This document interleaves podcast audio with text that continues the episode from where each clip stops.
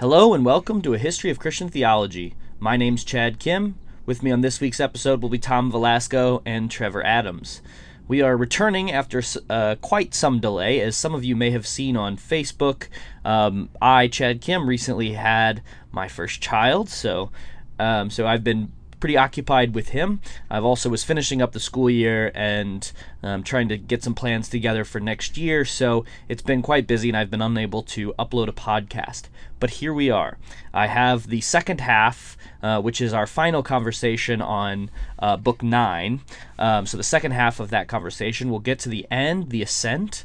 Um, and then, uh, yeah, this week we're recording on book 10 and so hopefully this will you know this will be a nice uh, transition into book 10 which as j.j o'donnell has said um, the whole book is actually kind of about the ascent. Um, it's all about how to ascend into to god. Uh, so but we will explore some of that in the next episode. This one will just focus on the ascent of Monica and Augustine at Ostia. I wanted to say before we get too much further uh, into the actual podcast, I wanted to say thank you to Bob Adams uh, for contributing to our Patreon. Um, we just had to pay for this year's uploading fees and costs, um, so it's nice to have someone offset that a little bit. Plus, I think we've had like 10 or 11 ratings and reviews on iTunes. Um, and and and those are very helpful to help people find the podcast. Um, just a couple of them. Uh, we had one guy uh, who said that uh, Wade Thomas says that he's a pastor at a Bible college, and this helps him, uh, uh, or he, Bible college grad, excuse me, and he has uh, jo- a couple jobs and a couple kids, and he appreciates the podcast because he can learn about stuff that it's hard to read about with uh, not having very much free time. We also had some great comments um, from uh, W. Cook. Uh, these guys are well studied and go deep, but they're willing to talk about topics that we've all pondered at some point. Um, it's it's been great hearing all of these comments. Um, so please keep those coming. Thank you to those who are engaging with us on Facebook or reviewing us on iTunes. Um, and uh, hopefully we'll be back. We'll record a few of these this summer, and, and we'll get some going before uh, we start up with the school year again at the end of August. Uh, I uh, might also be able to upload a few um, lectures that I'm going to be giving this summer at a church here in town um, about Augustine and his life. Um, so if um, if anybody's interested in hearing about those, if anyone lives in St. Louis, uh, I can give you the details uh, on our Facebook page. But so we may have some additional comment coming up, uh, content coming up in the stream. Uh, my sister works in marketing, and she's always trying to get me to do more. Um, more more stuff on the on the feed keep it going and it, it's hard with so much going on so uh, but anyway without any further ado uh, please do enjoy this episode um, on book 9 uh, that that aside, I think we should remember too what Augustine wants you to see in his transformation is now God is sweet, um, God is humble, uh, God is delightful, and all of the none of those things were true for him before, uh, and so that that also leads into his. The, the central feature of this chapter is what is called the ascent, the mystical ascent, um, and and hopefully we'll we have some time to talk about that. But I'll I'll stop and give uh, any comments there. Um, go ahead. Yeah, I have no yeah. real comments, but that was interesting. Yeah. That's good to know about Augustine. Does that? I mean. Yeah, I don't know. Does that seem I, okay? Yeah, I mean, well, fair no, enough. I, mean, that, I, I guess I am surprised that there's nothing autobiographical about him beyond this book or beyond yeah beyond book nine like i mean i certainly you know right. i mean there's what a, a, third of the book left uh, so given that i've always thought of confessions as principally a bio an autobiography um, and admittedly not having read the whole thing before uh, so i'm not i've not read i don't think i've read any of anything beyond book nine before this. Um, it, you know that is a kind of uh, interesting thing. And and and certainly i think you know the point you made is right. Obviously obviously you know there's a, an issue of time in what we've read thus far. It's it's like but I, I i wasn't really addressing you know when he when i say that i mean an issue of the fact that that he's referencing his freedom from sin just uh, you know without having to get like from kind of the vantage point of a much older man who can who no doubt has been freed in certain ways from many of his sins that might have taken time and you know might have been a process. But i guess more i'm just thinking it seems like he's thinking categorically almost like once i had these things and then i didn't um, and I, I just would love to get at what that looked like in his mind you know yeah well yeah. so trevor you no no no that was i was just agreeing yeah so um Cool. Well, let's yeah, let's dive into. Um, I, I don't know that we need to talk too much about uh, what Monica says uh, or the the stuff about Monica, other than we get a sense of her character. Um, and uh, so, which is uh, she? Well, I mean, actually, if we want to talk about uh, the role of women and men in uh, North African society, this is a weird kind of case study. Um, apparently, Augustine's father, Patricius, uh, before he became a Christian anyway, uh, maybe afterwards, uh, cheated on Augustine's mom, uh, but he never beat her. Um, and Augustine attributes this to her very um, sort of uh, peaceable disposition. Um, and she was a very good woman. She didn't desert her husband. Um, and she was able, by her character, uh, to. Um, uh, avoid the ire and anger of Patricius, and so this is you know, it's sort of a it's a very bleak picture of life um, in North Africa. And Augustine also praises his mom for not being a gossip. Uh, so, you know, she's around other women who are facing some serious threats and things, but she never badmouths her husband, even though her husband uh, absolutely deserved. And I think that's part of the reason that Augustine even relates it. Um, he deserved some sort of uh, correction um, and uh, but but you know, but her mom, but his mom said, no, it's not my job necessarily to correct him, or at least, uh, you know, maybe in sparing her own safe or for her own safety uh, from the, the angry, violent men that apparently were frequent in North African circles. Uh, she, you know, she uh, she does a good job of of, of avoiding that, and uh, yeah, I mean, and I I think that, well, I'll stop there. Say, yeah. I think that there's a really good question that rises up here that could be looked at as so. This is again, I mean, this episode, I guess, is going to be one of those ones where I'm lying in a big tension. Um, but it seems to me, and I could be misreading, but he says here, and I can't give you, like I said, not only can I not follow along when you quote, but I can't give you where I'm reading from. It's uh, in the section where he begins kind of his discourse on Monica and he says, referring to his father Patricius, he says, But besides this, he was fervid, as in his affections, so in his anger. So he's talking, so he's basically saying his dad had a hot temper. Um, but she had learnt not to resist an angry husband, not in deed only, but not even in word. So, um, and then he's going to go on and he basically says that she meets these other women who are in similar situations, as no doubt most women were. Um, you know, I, I mean, it, I shudder to think. I mean, my own father, who, frankly, I think is a good man, a very good man, and he's soft and kind and gentle. He's from Mexico, uh, and he moved to America in you know 1970, what four, something like that. He met my mom. He married her. Um, and he slapped her once. And she was an American woman, so she was independent. She wasn't going to tolerate that. She fought back fiercely and she said, Don't you ever do that again. And my dad was like, Whoa, back off. Never did anything like that again.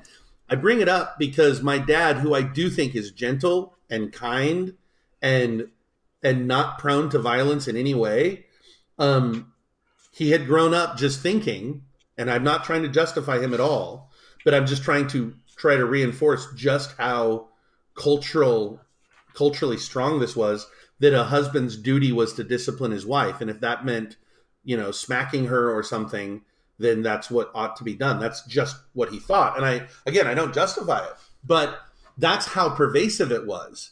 And so i tend to think and this is something that's been reinforced in almost anything I've ever read or interacted with that that wives were just treated brutally. And so her response is to not respond in anger, not even in action or in word, and to essentially win him over, so to speak, with kindness and love. And then when she meets other women, she essentially encourages them to do the same. And what she says is, uh, in a word, while many matrons who had milder husbands yet bore even in their faces marks of shame, would in familiar talk blame, would in familiar talk blame their husbands' lives. So basically, these women would gossip about their husbands. She would blame their tongues, giving them, as in jest, earnest advice that from time to time they heard the marriage writings read to them, that is, writings from the scripture, they should account them as indentures whereby they were made servants. And so, remembering their condition, ought not to set themselves up against their lords. So that basically, she's going to passages of the Bible that talk about wives submitting to their husbands, and passages like in, or uh, I think First Peter, I believe, where it talks about um, a, a, wife winning her husband um, through a gentle and quiet spirit, right? And so the idea being that yeah. they should submit and they should be, he says, as indentures, like servants, and they should look at, call their husbands Lord, just as um, Peter also pointed out that Sarah did. Um, and so that by doing this, we'll win our husbands to kindness and mercy. So that if you have a husband like mine who has a hot temper, I can calm him by being kind in response and he will feel guilty and he will start to show kindness and he will change and become a better man but that he, she's basically admonishing them not to be gossips about their husbands not to uh, kind of fight back with a lashing tongue right so so here's what i wanted to get to with this and where I uh, exist. hang on one second. Uh, hang on one second. Trevor, Trevor, this Trevor, is Trevor, this is book or, 19. Uh, chapter 19. Or uh, chapter 19. Yeah. Yeah, I'm there. Okay.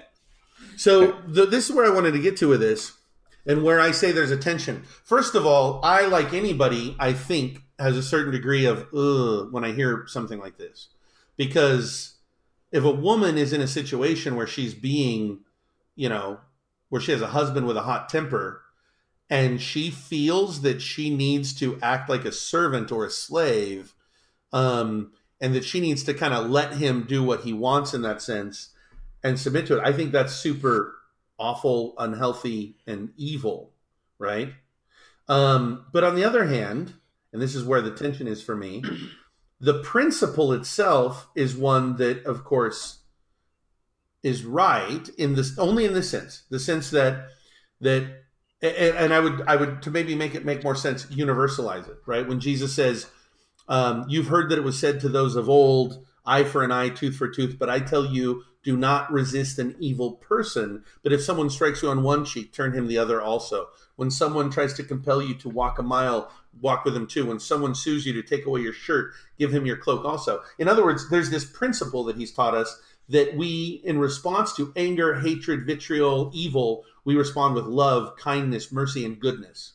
And that that is what changes people's lives. And that to me seems to be part of one of, I mean, really the the core revolutionary teaching of Christ. And, and the more I meditate on it, the more I think about how badly our culture needs this, because our culture is so, and it's not just culture; it's human nature. I hate being belittled or looked down upon or you know i just bought a house and i have a land dispute already with my neighbor and a lawyer just told me that i'm correct and my gut reaction is I want to take advantage of my correctness.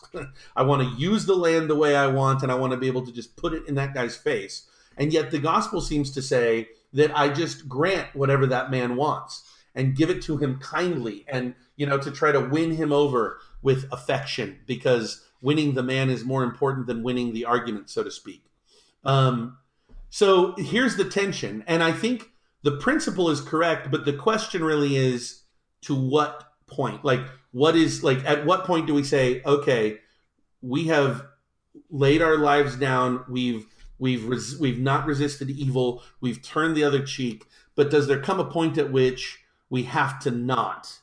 And then how does this apply in a marriage relationship? Because this has been my this has been my thought is is that when Peter says that a woman can win the affection of her husband by a gentle and quiet spirit, that he's playing on this basic principle. And my assumption is is that he's taking it for granted that this is that you know the culture that he lives in is what it is that it's a it's a it's a world in which women have no power, no authority, and in which a husband can do pretty much whatever he wants.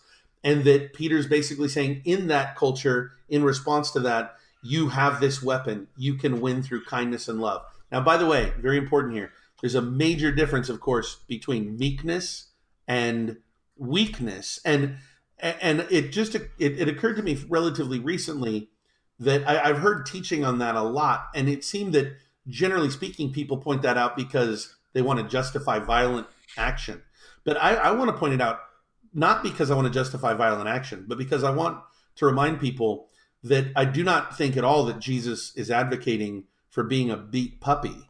That you're not walking in the commandment by living in fear and allowing yourself to just be trodden over, but rather it's a it's a position of really power. It's you have the power and the ability to say I could resist, but I'm going to choose not to, and I'm going to choose in kindness and love to respond. So anyway, here that's a bunch of thoughts. Sorry guys, that's a lot to throw out, but yeah. Trevor, you want you want to answer? What's the answer? oh boy. I mean, yeah, well, I guess a general reaction. I read the passage and I'm like, great. That they're like wives' lives really sucked. Um, but then, actually, just like you, Tom, I thought of I thought of like how MLK, for example, um, changed so much through basically nonviolent resistance, and I that that was originally what I thought of, and I thought that the principle being spoken of here was similar to a principle probably that MLK himself used. Um, but yeah, it was weird. It was weird reading it because I was sitting there and I'm going, but this isn't exactly what MLK would do because it would because it's that it's that nonviolent yet resistance part. It's like it, it's a it is a tension, but there's a oh boy, I don't know. There's something there. I mean, my first my first like initial thought is that obviously tolerating an evil such as being uh, physically abused is is horrible for you. I mean, it, uh, obviously, um, unless there's there's just some obvious you know some reasons that are very apparent as to why not to tolerate it. But but furthermore, um, there's like these two further evils that I think are the reason why it's you have to like resist yet be but still love in this way. You still have to follow Jesus' commandment yet resist in, in certain ways. Um, I would think first there's the there's the way in which there's these societal evils and that we have some sort of um, duty to resist their being perpetuated. Now the the Bible doesn't, you know, I mean, hopefully you guys can come up with some examples, but I, I can't think of any off the top of my mind where the Bible talks about this, often because they, the Christian, the early Christian church was persecuted and lived amongst just a society that was so antithetical in values and was full of many evils and people were politically and oppressed and yada yada yada. So it's it's kind of hard to think of it that way. Um, as like the Christians going out and basically being, you know, advocates for a change of some cause politically. At the time, it would have seemed, I think, probably ludicrous. But I think now we have a power to do that. So I don't know. I think maybe there's one reason that you don't want to perpetuate something. I doubt Monica had that ability in uh, in Africa at the time. So not faulting anyone or anything. But there's but there's also the the evil of the other person committing evil is is hurting themselves by committing evil. And so I know that sounds like super pie in the sky abstract, but I actually think that is an important reason to also resist is you you kind of are saving the other person in certain ways at the very least, but I don't know. I don't know what. Those are two just thoughts I had while reading the passage, but that that was really all I had to say. So no, I don't have an answer. uh, well, so what I okay, let me let me say what I'm going to say, and then we can decide what we want to do. But um, so okay, I think what uh, part of the way that I look at this is if you're Augustine in uh, so this is uh, so his, his, Patricius and Monica uh, are married in and they're living in roughly let's say it's like I think it's like by like 375 380 let's say their marriage goes from 40 years 330 to 375 you're living in a world where Christianity has only just uh, been a licit religion. Um, so the world in which they are living set, was the, the religion that you are part of is not even legal so your ability to transform an entire culture um, is very little. You don't have a voice in voting, as we would know. Uh, you don't have mass communication. Um, there, you know, you're you're you know you're, you're, even afraid sometimes when you're preaching whether or not you're going to be hauled off uh, to the Colosseum um, and just be killed by the lions. So even the times where you have to speak publicly are they're very uh, they're very few they're very and, and they're very tenuous. So like you know so if you tell uh, monica hey monica if you like you should be praised um, because you found a way to avoid having an angry husband beat you uh, by your temperament um, and and so she, you know that's a good thing now what would be better is if we had a way to tell and enforce such that all men who beat their wives would go to prison because that is vicious and awful. Um, we don't. Um, and he, you know, and so we do see Augustine really, he, he is talking about the awful things that his father did. Um, and he doesn't really like his father, as far as we can tell, most of the time. So he is critical of his father. But what he is praising is is a stopgap measure, you might say.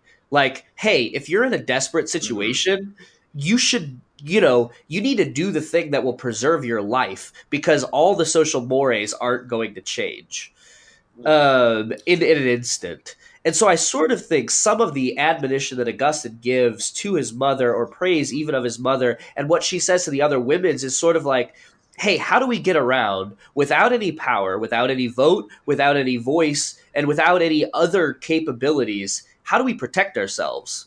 Well, you got to stop gossiping about your husband because if he hears about it, he's going to get even more angry at you.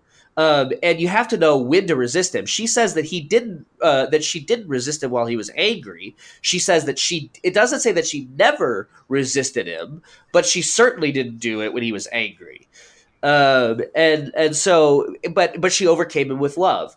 We also have the problem of it seemed to kind of work for Patricius, and this almost certainly didn't work for other women in North Africa. So Augustine's praise of Monica is praise knowing that, well, look, it worked for her. It should work for all women, and that may not be the case. Uh, it almost certainly wasn't the case. Uh, so what I'm saying is I don't think that we shouldn't, as Christians, fight for change in culture and use our voices and other means that we have to speak out against these kinds of things um, in our contemporary situation. Uh, but but there is still, I think that there's still a kind of advice that we can take, which says, well, to the point that you know circumstances aren't going to change immediately, we do have ways in which we can protect ourselves um, and and I do think that there are means by which we can change people even through our dispositions. Um, and it's sort of part of what Christianity was, as I understand it, in the empire. Um, it is a groundswell movement. It is a grassroots uh, movement where Christ says, you know, Christ doesn't say love everybody, and Christ doesn't say take over the government. Christ says love your neighbor and live this way towards your neighbor. Uh, and then Christianity, you know, it was it was like you know lighting. Uh, it was like a, a it caught on fire, but from below, not from above. And because people on individual levels changed how they related to each other, and and the the religions, you know, Christianity spread. Um, so it, it started not with like changing the empire, but by changing individual people and how they related to each other. So it does have a sort of interpersonal beginning, um, and then later uh, it has an ability to affect you know larger structures. It does, and I, and I don't know if that makes any sense. Yeah, it does, and I agree in my head. almost entirely. I mean, um, it, it- and and I, but I but I have this this tension still sits in my soul. Like like what you said. You said they were at that time in a position where they had no power, right? And because they had no power, they had to use the weapon that they had. But I guess you know, and so you brought up the fact that you know if you have people, men who beat their wives, then we need to remove them from that situation now because we have the power to do that, and we need to put them in prison and things like that. And I agree. So don't take this as a me disagreeing with that in any way. Um, I think that those in power, and that's us. I mean, I guess whatever that means. I mean, our culture now. Um, uh, I guess what I mean by that is people who Yeah. think that men who beat wives should be put in prison. That's us. Like back then, the culture was the power. Those in power were ones who did not believe that men who beat their wives should be put in prison. Right. So that's that's what I mean by that. Then yes, we do that.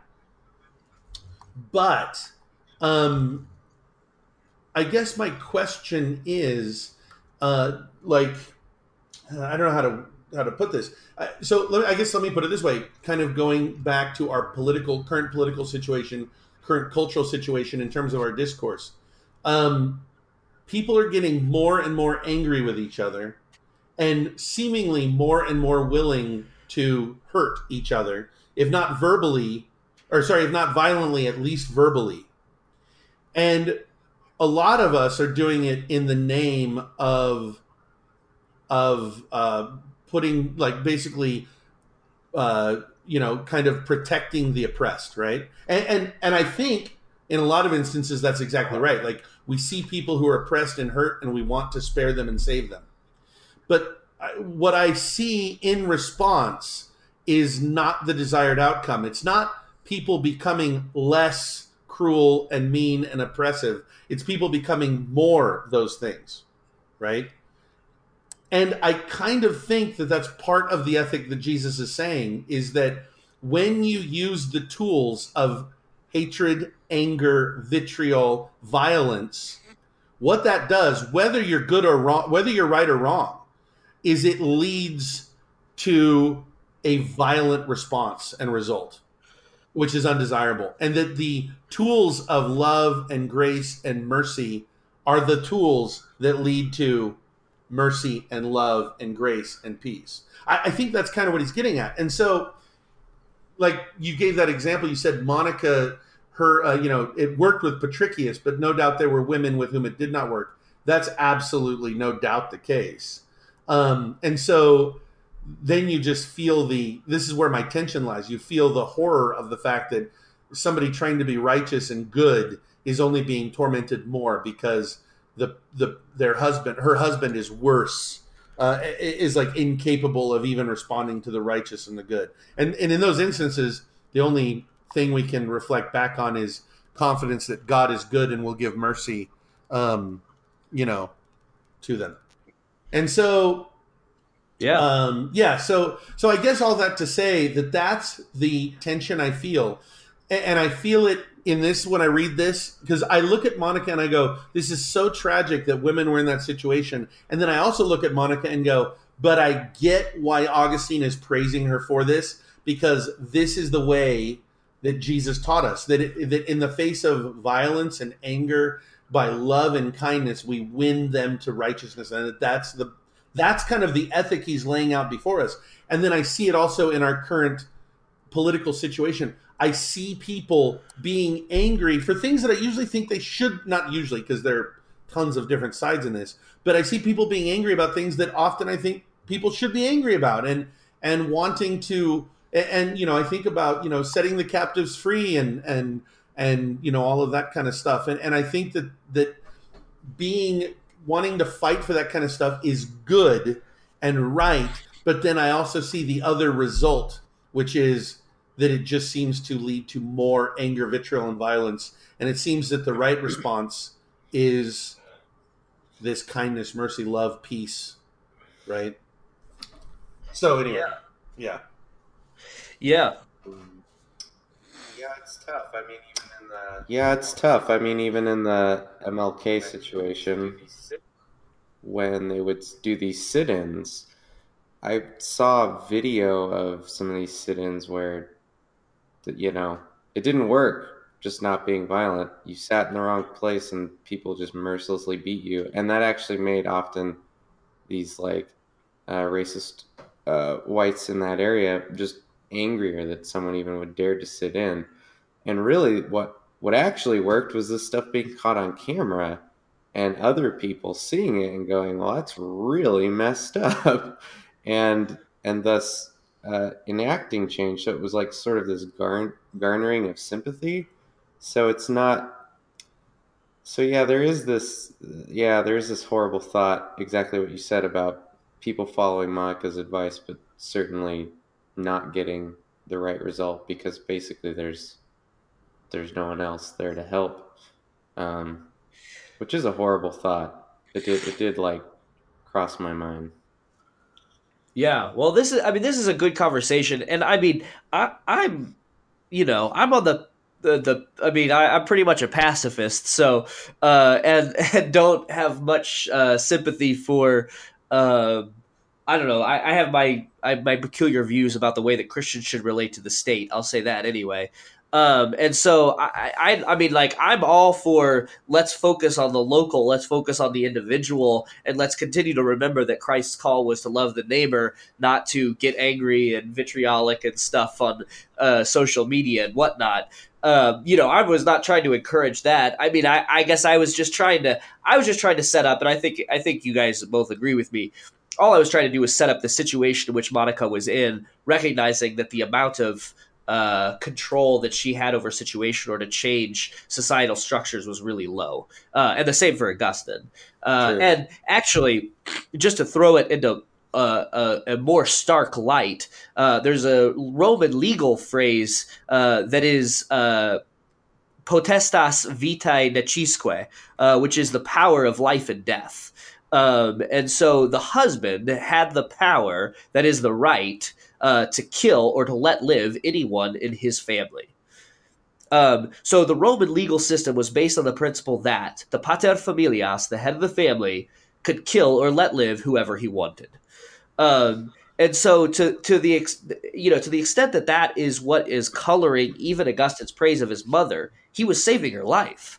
Yeah. Um, in in this, he might have been. I don't know. It's at least possible that he's thinking, look, if you got really angry and tried to resist him at the wrong time, he could kill you and face yeah. no punishment for it. Yeah. Right. Which. No, that's good. And and to be honest, and this is definitely a discussion for another day because this would take us down forever. But you know, I've been thinking a lot because you know, for our audience, I have always been a complementarian um, and for those of you who don't know what that means, that means I ascribe to more traditional. This is Tom speaking, by the way. I don't necessarily think Chad and Trevor agree with me on this, but I've always ascribed to more traditional views of women's roles in both the church and in the home, right? So I've not felt a need necessarily, for instance, to explain passages about uh, scripture passages, uh, such as in Ephesians or First Peter, about wives submitting to their husbands or about passages which forbid women from roles in leadership in the church, which is super unpopular culturally nowadays, but has been the traditional view of the church. But what I do, what I've been thinking a lot about lately, and so I don't want to go down this rabbit trail. I'm just throwing this out there as a, uh, this would be great for further discussion later. But I've been wondering to what degree this cultural backdrop has influenced some of those beliefs. Um, and it'd be fun to sometime go through scriptures discussing uh, discussing those uh, you know those things. Because you know I think about the fact that um, what you just said about the role of the pater familias, right, the father of the family, who is a monarch in his home, and that's a culture, cultural and legal status that you couldn't just challenge. So then, to what degree is it that the church is saying, given, or that the apostles were saying, given these current structures, what is the way that we operate as Christians? How do we best operate as Christians in this context? and and you had a similar you had similar passages uh, concerning slavery, right? Uh, concerning slaves in in the household, which of course I find slavery evil and appalling, and and all of those things. Um, and so so yeah, how do you uh, interpret that stuff? And this is something. This again, just throwing this out there, Chad and Trevor. I've uh, you know I've always known that there must be a certain degree of progressive revelation because once upon a time nobody knew that Jesus was going to die and raise again. you know what I mean? So there must be a degree of progressive revelation, but I've always been resistant um, to the idea of, of progressive revelation, wanting to try to, as much as possible, maintain the idea that all the truth anybody ever needed to know kind of came wholesale and has remained static, right? you know, unchanged. Um, but I, am finding myself really wanting to look more into some of the ideas on that. In fact, Chad, I just picked up. Uh, um, oh shoot, what is the the great English uh, Catholic cardinal? Uh, what was his name? Yeah, no, no, no, no, no, no. Uh, Henry Newman. Uh, John Henry like, Newman. Uh, the one who converted from Anglicanism and wrote. Oh man. Yeah, the oh, essay yeah, on yeah, development. John Henry, John sorry. Henry Newman. When you said Henry, Cardinal Newman. Yes, sorry, I Car- apologize. Car- you started with Henry, and my brain Yeah, just Cardinal was like not yeah. accepting that because I always think John Henry Newman. Yeah. So I apologize. Yes, no, yes. so I just got his Yeah. essay on the develop on like basically the development of church doctrine. I'm really intrigued to read it. Um, um, but yeah, so that's kind of an aside. It's neither here nor there. But all of this does bring that to bear in my mind as a question, you know, and it's a conversation I'd love to keep having in the future, which as long as this podcast goes on, I'm sure we will do. and maybe someday we'll get to Henry, sure. John Henry Newman, right? yes, I hope so. Oh boy. Uh, whew. All right. So uh, the last thing that we will let's wrap up with this. The last thing that we need to say, and I've said it before in previous podcasts, but the the reason that Augustine does all of this foregrounding of who Monica is and the life of Monica is that she's going to die at the end of this chapter. Um, so he's going to talk about her death. But right before she dies, Augustine and his mom were at the coast. Um, I have stood where supposedly they stood, uh, and they looked out of a window uh, over, overlooking the Mediterranean. The moon uh, and the stars are shining bright, and they start talking. And their conversation becomes an ascent.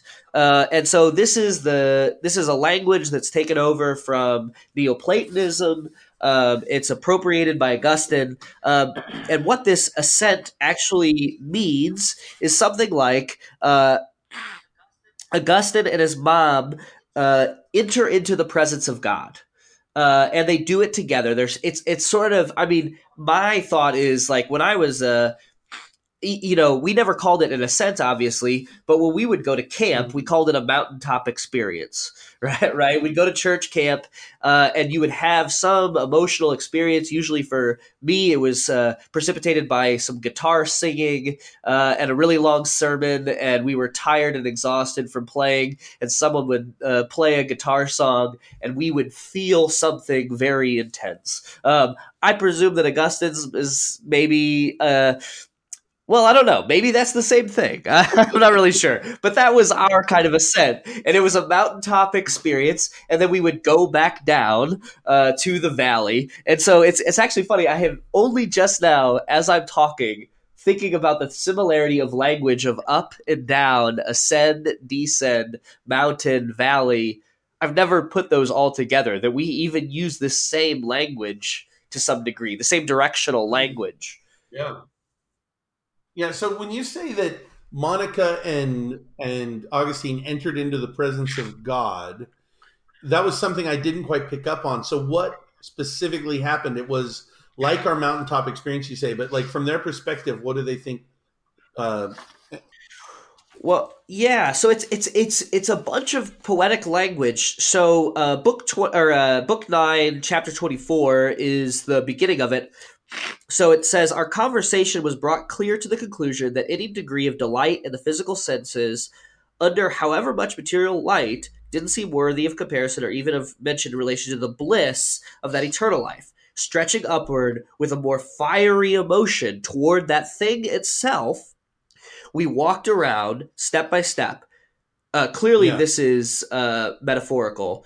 All material objects and even the sky from which the sun and the moon and the stars shine over the earth, and still we climbed. They're they're ascending upwardly, or excuse me, inwardly. So metaphorical, uh, as we thought of and spoke of and wondered at your works. We came into our own minds and climbed up beyond them to reach the land of abundance that never fails, where you graze Israel forever on the fodder that is truth.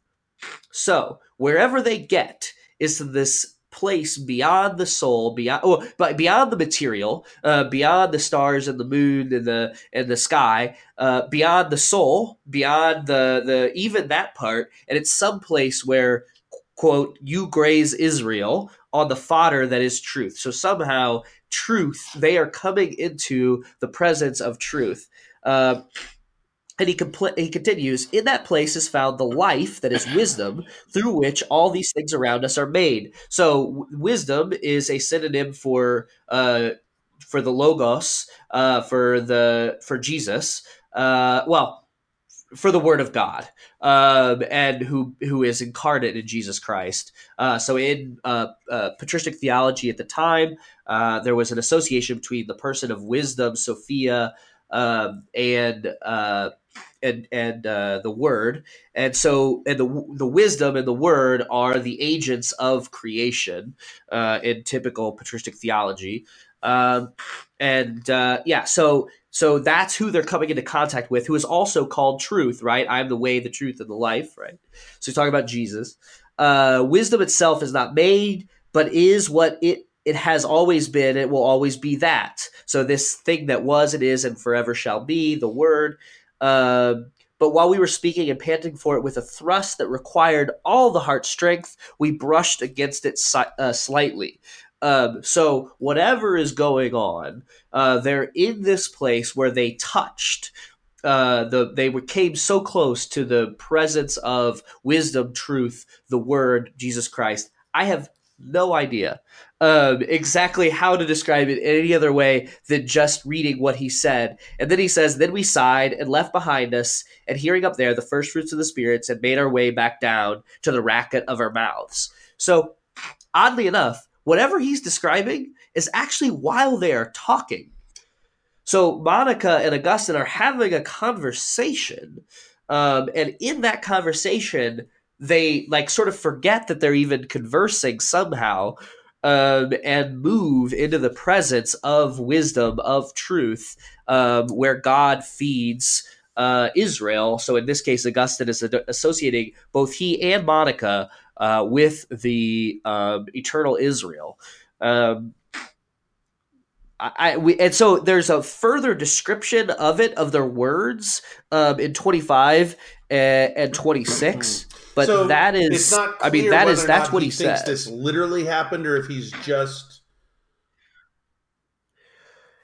I, I mean, I think it must have literally happened, but he had no other way to describe. Well, I mean, it what he describes just there, what I just read, uh, what he describe he describes it in some kind of metaphorical language, um, and then he says, "And we return to the uh, racket of our mouths." So, what I take to be happening in this whole situation is Augustine and Monica start talking about God and God's creation um, and then they start and so they're looking they're looking at the mediterranean they're looking at the stars they're looking at the moon uh, and they start saying start talking about how beautiful it is maybe. And then they and, and then they talk like sort of they then they understand they move beyond the things in themselves and they go beyond it to the art of the the maker the wisdom that created all of these things right? So think of john 1 in the beginning was the word and you know all things were made through him right? So they they think about that and they think about him as truth as wisdom and somehow that that beauty that conversation made them both br- brush up against uh Hmm. the the eternal truth uh and i don't know i don't know what that um I don't know what that is exactly. Like I said, I compared it to some experience uh, of my own, but but you know, I, I can well, yeah. Let's. I'll leave that. I, I kind of compared it to I've never had it in a conversation with another person, but I've like had conversations in my own mind, uh, sort of, I guess, with myself, maybe. I'm not really sure, where sort of my first person experience does like dim in a way. And I have this like soul concentration on the content of my mind, which in the beginning is very linguistic and then starts to become almost non linguistic. Now, I don't know if this is like, see, the thing is, I think this might just be idiosyncratic to myself. I have no idea whether other people ever go through this, but I've gotten so lost in concentration. It's it feels like getting just lost in a good book. It's the same sort of feeling when you're really sucked into the story. Nothing exists but the story, and then all of a sudden you you like kind of you have that feeling of sort of like coming back to reality. The, they're the way they talked sort of reminded me of that. But I, I don't know if that that is what it, of course, was what happened. But it sounded like that, almost like through conversing about first just sort of heavenly bodies, literal ones. They sort of kept moving up and up and up in their discussion, such that they sort of were transcending the discussion itself. Now, that's definitely never happened to me in a conversation with another person because I am so focused on the actual world around me because I'm trying to like listen to what they're saying. Um, unless you do that thing where you just ignore what they're saying and think, but um, but but normally I'm trying to focus on the actual noise that's being made at me by this person um, rather than I, I don't have this weird experience. But alone, I've had I mean, but I don't know. I wouldn't describe it in such a, a mystical way. Um, but it's but I've had experiences where it's especially because of what he says in 25 where he's talking about like all these sort of fleshly experiences sort of melting away. That is sort of what these um, really deep introspective moments have felt like to me because they also become nonverbal. I'm not really even thinking in words anymore, but I'm still thinking, which is very strange, and I don't know how that works. Um, I don't know. That that was my best relation hmm. to it. Yeah, I mean, uh, there's there's a few other like there's a lot of words of adhering and uh, sort of uh, one of the words is uh, in in in Latin that's kind of interesting uh, is uh, they breathed um, and uh, they left there chained to the first spirit. So somehow, uh, whatever they were happening, ligare, it, it like they like they, they they feel like they actually sort of connected to um, the spirit hmm. uh, through this, and the, and it like and that part never left. Uh, although they moved, something in the both of them connected to the spirit, and that was never. Although they went back to their mm. uh, conversation, uh, that connection remain. Um, but you know the words that come in 25 uh, he you know sort of repeat some of the things that i've said. Uh, you know uh, we touched e- so uh, uh, this is 25 uh, we we reached out in the swiftness of thought we touched eternal wisdom which lasts beyond all things. Um, that you know again this is that and and then he says in 26 I, we spoke to this effect, although not in these precise words. Uh, but he says he sort, and then he goes on to sort of explain it, uh, and and he says that um, let's see, uh, that he says that he wants to move beyond uh, this uh, okay, yeah. Imagine that all other visions so greatly inferior were removed, and that this alone were to remain. Would this vision by itself seize us and absorb us and restore the beholder to those inner joys, so that eternal life would be just uh, what that moment of understanding had been, the one for which we sighed? Surely it means this enter the joy of our Lord. And when will this happen? Surely when we all rise again. Uh, so, what I think he's, uh, I mean, the best I can figure out what he's saying uh, and what happened is that he's reaching out to the thing that for him is the most real. Um, and he's touching and he's experiencing something that's beyond remember the the physical world was uh, was corruptible was changeable was t- uh, was um, uh, deceiving um, and the only thing that was purely true undeceiving and fixed is god um, and so for Augustine and for the the he's I mean very mystical here. Um, Mhm. He's actually Yeah, moving into the most real. This is all world. Plato, right? I mean, this is Um, all and he's removing himself here. This yeah. is his Platonist leanings coming out, I should say. well, yeah, it, it is it is mimicked by some of the stuff that Plotinus says, but again, I would always contend that it's important to remember that for one, Monica Oh, yeah. is with him, which is impossible in uh, Platonism. Uh, two, uh, two that his most of his speech Mhm. that he records is all uh, culled from Scripture, uh, and so he does he you know he does say that uh, you know he does talk about um, a lot of these word a lot like I said a lot of these phrases come from scripture and all this use of the word and such uh, is is from scripture. I guess it's also from uh, Greek philosophy but ah, I don't know. Yeah it's true. There is definitely some uh, there's definitely some sort of commingling or something of Uh, Platonism well, especially the Christianity. use of that But phrase it- "thing in itself," which I, I have a different translation that's super contemporary. in idipsum But yeah, it mine. in, in idipsum Sorry, go.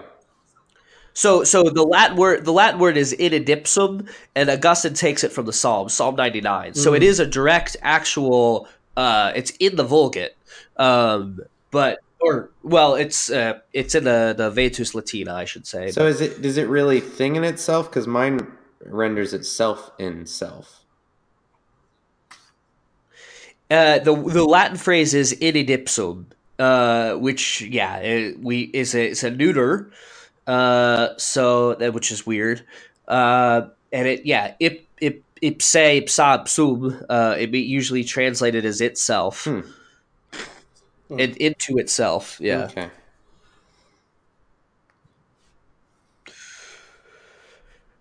It's a purely bizarre kind of thing in terms of a lot of the literature of the period. We, I mean, no one writes as mystically as Augustine does, like this passage. There's really, I mean, other than in Platonist works, I don't know of any other Christian work that describes this kind of Now, you, there's a proper name for this experience, right? I mean, there's a term that is used. Is that correct? Uh, The ascent, the ascent of Augustine and Monica. Yeah, it's the the ascent. Yeah, Yeah. Cool. yeah. Well, I think that's all very Interesting. good. I think I, I I don't know that I have much more to comment on myself. I think. Thank you for listening to A History of Christian Theology. My name's Chad Kim, um, and we'll be back next week with Book 10.